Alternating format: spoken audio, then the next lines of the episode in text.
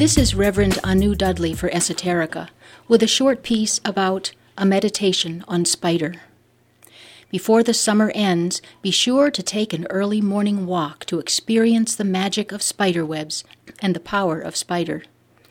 Choose a morning when the cool air of the receding night has lain with the sun warmed earth, producing a gleam of dew everywhere on the grass and plants and bushes.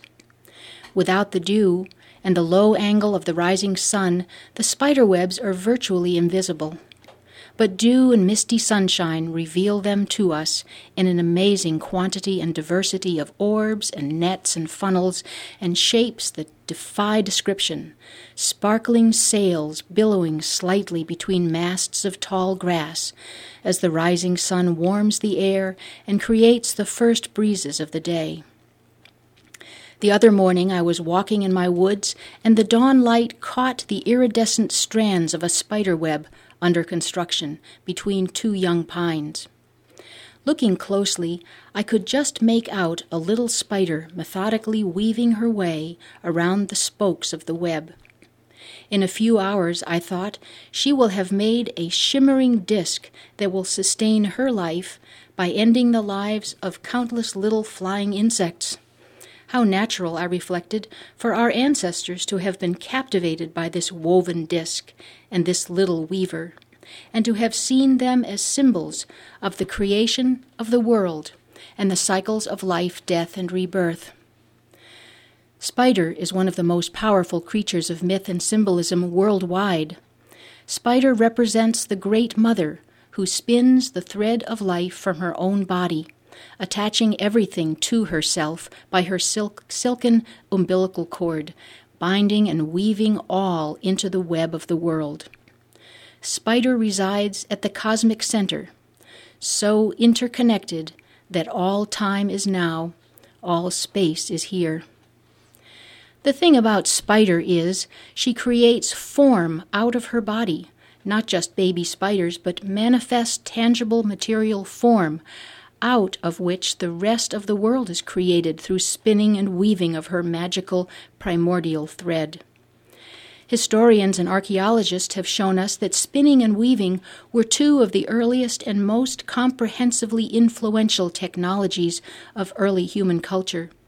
Invented and perfected by women, spinning created thread, string, and rope used to weave snares and nets for hunting and fishing baskets and bags for storage and transportation, mats and fabric for shelter and clothing.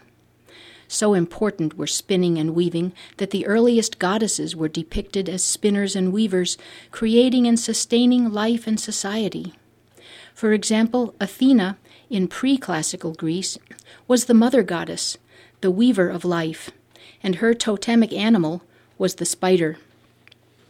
Demoted to war goddess in classical Greece, Athena's spinning and weaving responsibilities passed to the Moirai, the Fate Sisters.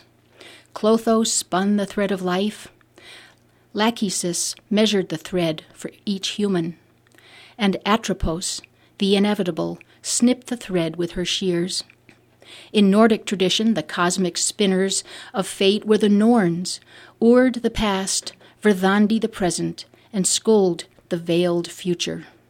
These fate sisters were the most powerful of all the Norse deities, and no gods could ever undo what they had spun and woven into existence. Neith, one of Egypt's most ancient goddesses, had written on her temple walls, I am all that has been, that is, that will be. Her emblem was the spider, the weaver of the world.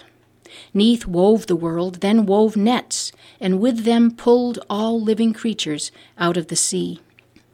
In Native American tradition, Grandmother Spider first thought the world, then spun and wove it into existence.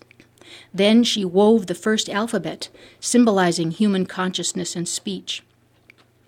Spider's unique form is suggestive of symbolic interpretation Spider is a small eight legged animal, an arachnid, not an insect, which, ha- which has only six legs. Spider's body is shaped like a figure eight, the thorax fitted with eight legs, and the abdomen containing the spinnerets that make the web silk. The figure eight shaped body suggests the infinity symbol, a figure eight lying on its side, the mythical emblem of life flowing from one wheel, the wheel of the body and the manifested, physical realm, to the other wheel, the wheel of spirit and the invisible realm of infinite possibility. Furthermore, in numerology, eight is the number of regeneration, of creation in perpetual motion. All this from one little animal and her shining web. Blessed be Grandmother Spider. Thanks for listening. This is Reverend Anu Dudley for Esoterica.